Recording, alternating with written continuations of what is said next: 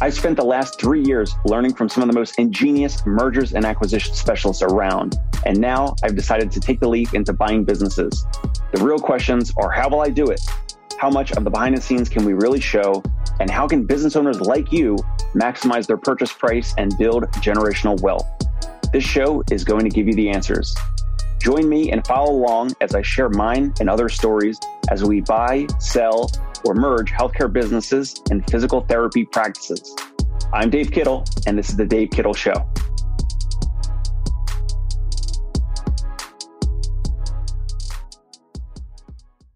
Hey, on this episode, we're going to talk about physical therapy, EBITDA multiples, and valuations right now in 2023, moving into 2024. With a grain of salt, we're on the buy side. We are looking to do valuations and we want to partner or purchase some or all of your practice.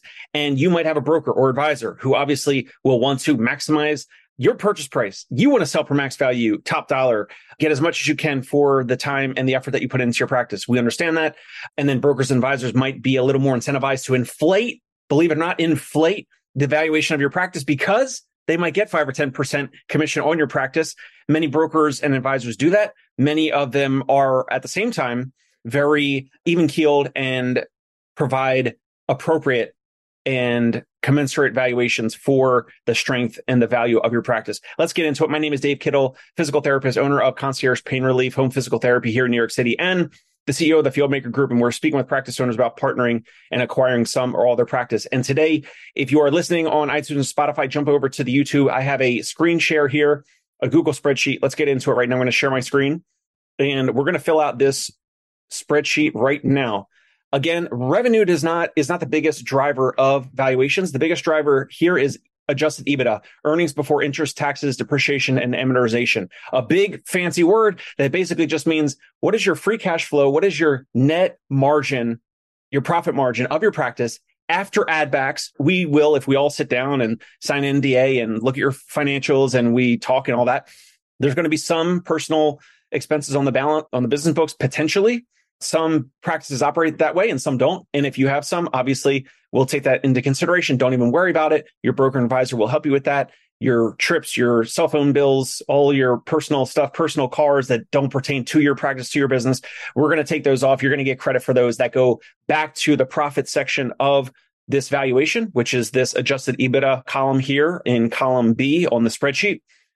And we're going to get into it. So this is what we're seeing now. Of course, like I said, take this with a grain of salt. You could share this with your broker advisor. They will maybe have a on the higher end of some of these, and obviously we want to be maybe on the lower end of some of these. Maybe we find some common ground in the middle. But basically, this, if you're watching on YouTube, we're going to break it down. I'm going to fill this in right now about what are the potential multiples that the specific number multiple that we will or that your broker advisor might apply to your adjusted EBITDA number. Your adjusted EBITDA number, it is what it is, folks. And if you want to raise it and improve it, it could take six months, maybe 12 months, in some cases, maybe 18 to 24 months. It's basically the, the cash flow of your practice. So optimizing the, you know, ethically and morally and appropriately and professionally with following compliance and everything, maximizing the profitability of your practice. So that's a whole other episode about capacity and reimbursement and payment and all that other type of stuff that we talk about here on the show. But today we're going to get into right now. If you have a practice and you're, let's say, I don't know, a couple million dollars in revenue and you have X amount of adjusted EBITDA, what is your dollar amount that we're going to see right now? Where kind of what bucket you might fall into? And then what you can maybe expect that us or other buyers out there might put some, whether it's a three, four, five X multiple, seven and eight X multiple on that adjusted EBITDA dollar amount. From there, we're going to get to a valuation column here on in column D, but we're going to get into it right now. So let me uh, pull up my notes here just so we can stay on track and be as efficient as possible. All right. So let's get into it. Again, revenue is not the biggest driver because you could have a practice with a large amount of revenue and maybe only at 10% profit margin.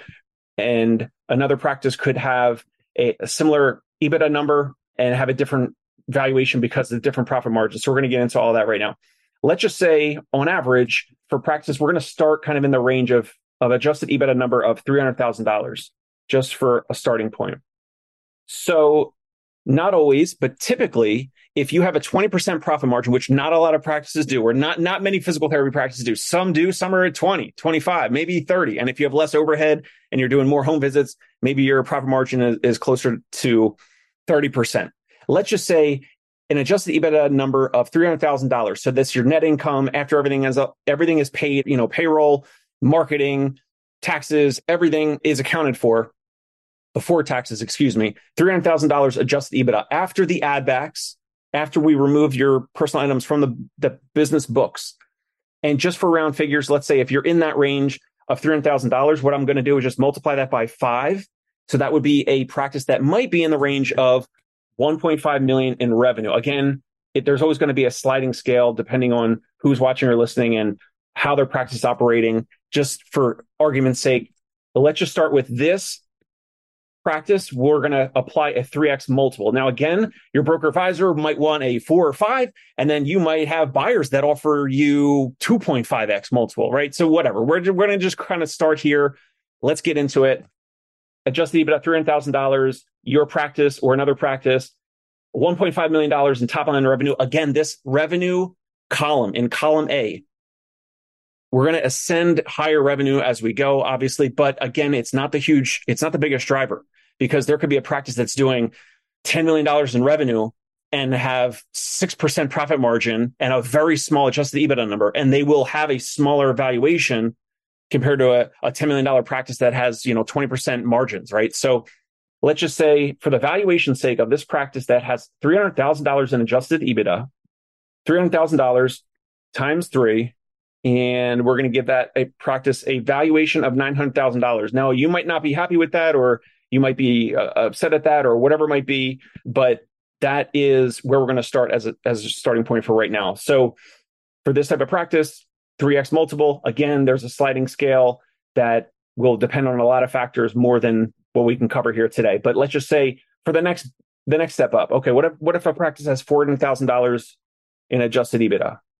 Let's just say we apply a 4x multiple on that practice. And again, we're going to take $400,000 right here, $400,000. We're going to multiply that by five. And we're going to say this practice has a $2 million, $2 million in revenue. Again, that's assuming that they're a 20% profit margin.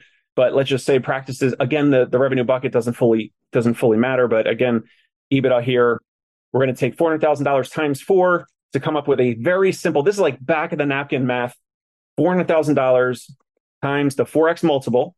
If you're watching on YouTube, you'll be able to see I'm plugging in these simple, simple multiplication formulas right here. I'm going to hit enter.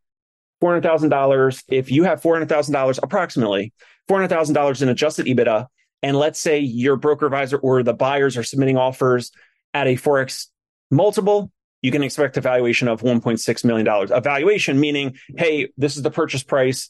Then a whole other episode we've done before about 80 or 90 or 100% of that cash at close or 50 or 75% of the cash at close. And then there's some earnout or whatever, seller finance and some other components, seller's note, other episodes, other content. Check the show, check the channel, Dave Kittle Show.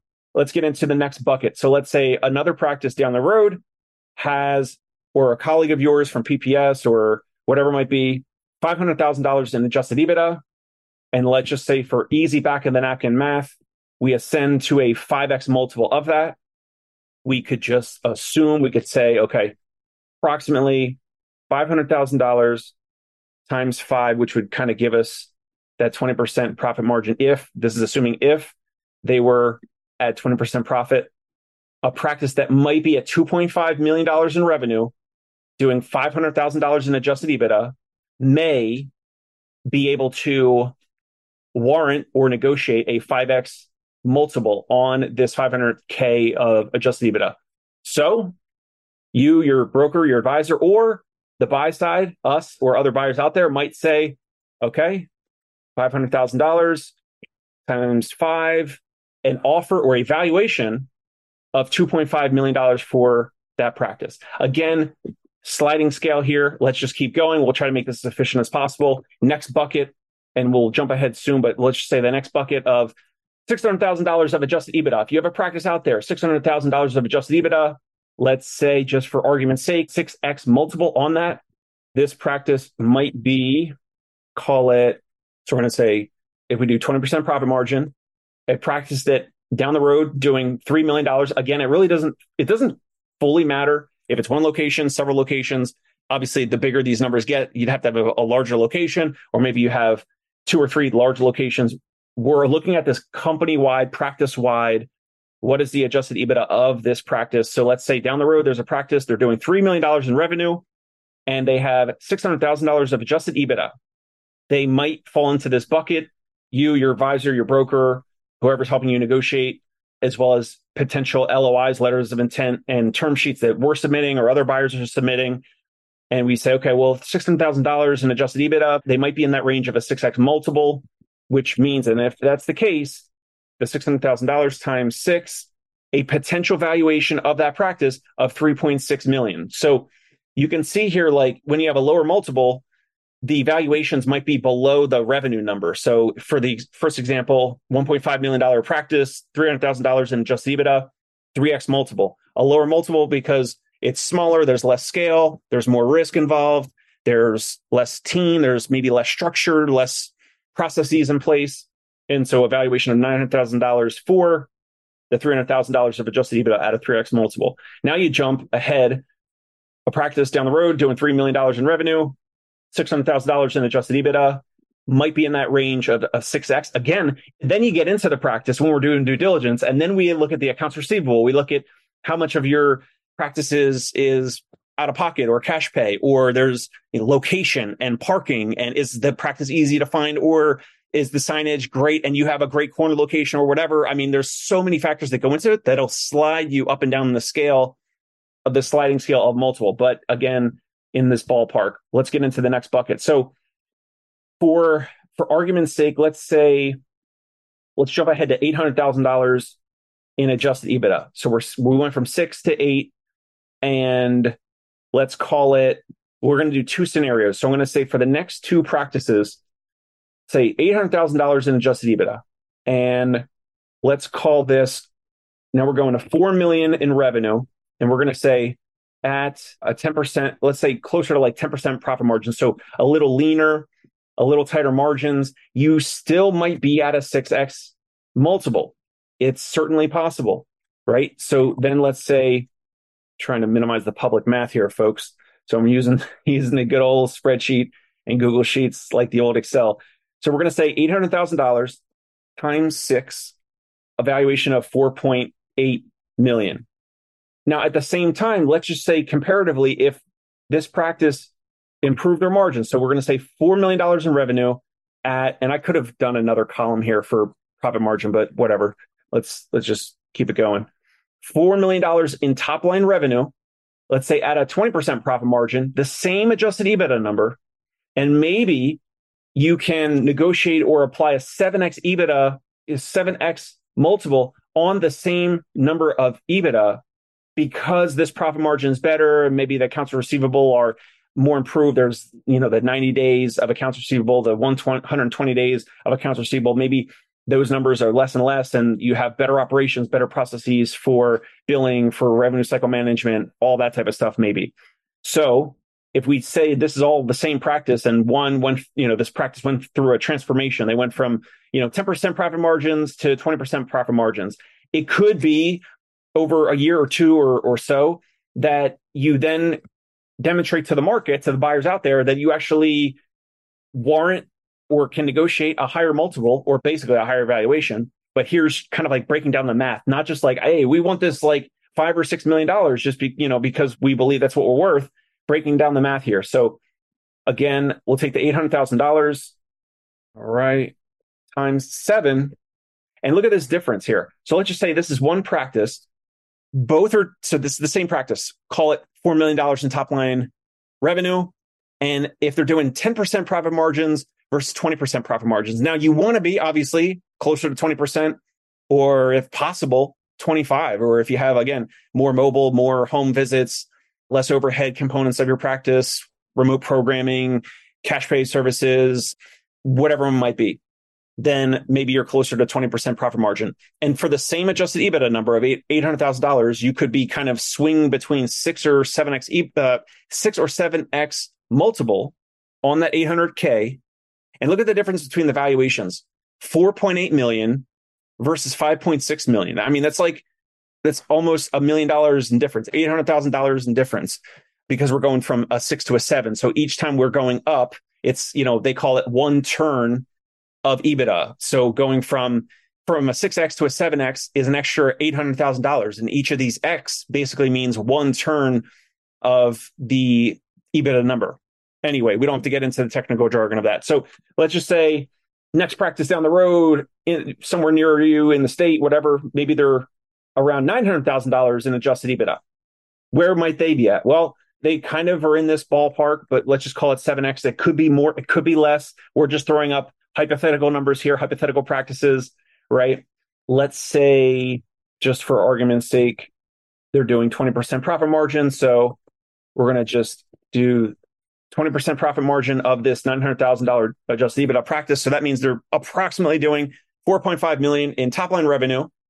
And let's just say if we applied a 7x multiple, then this practice, 900K times seven, we convert that to dollars, move the decimal point, 6.3 million as a valuation. And then it's up to you and your broker. And de- depending on the strength of your practice, are you going to get 75% of that cash at close or 80 or, or 90? And uh, usually there's a 10% holdback in general, but call it a valuation of $6.3 million in for the value of this hypothetical practice. Let's go to the next bucket here. A million dollars in adjusted EBITDA. Again, this I'm going to just change the color if I can to this this adjusted EBITDA bucket because I really want to kind of show that this. So I just turned it green just again because this is really where we're. This is really how we are all valuing practices. The adjusted EBITDA bucket, this column here, not so much this revenue number because again, the revenue number could be like really a really big revenue number, and if your margins are are tight, you're still going to be in the same bucket as some of these other practices that are in the same adjusted EBITDA number that are maybe doing less revenue than you. Hopefully that makes sense.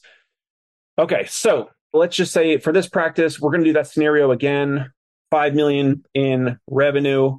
We're going to say at the 10% profit margin and call it 8x and 8x multiple. As you can see, as the adjusted EBITDA increases, then the multiple increases. So a million dollars in adjusted EBITDA, that might equate a practice to being in or or warrant or negotiate an 8x multiple of that. Obviously, that's just, you know, a million times eight. So it's $8 million.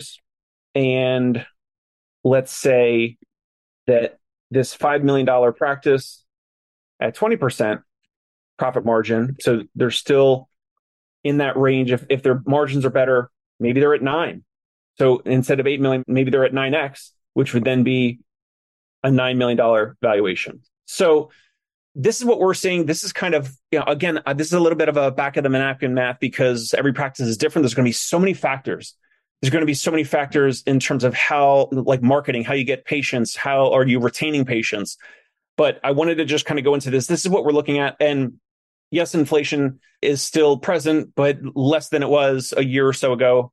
Interest rates are higher. So there's a cost of capital, and that cost of capital it could be the practice's own equity out of their own bank accounts, their actual cash to buy some or all of your practice, or it could be investors, or it could be from from SBA loans or from debt instruments. I mean, even the biggest companies, USPH, one of there's like two public publicly traded physical therapy practices or, or physical therapy companies in the nation and USPH is one of them. And I think it was earlier this year or last year, and everything is public. So a lot of their filings and all their information is public. And they had two different transactions where they took out two forms of debt and it either totaled 350 million or it was like 100 million and 200 something million or something like that. I can't recall if it was at or around 300 million, but it was a lot of money.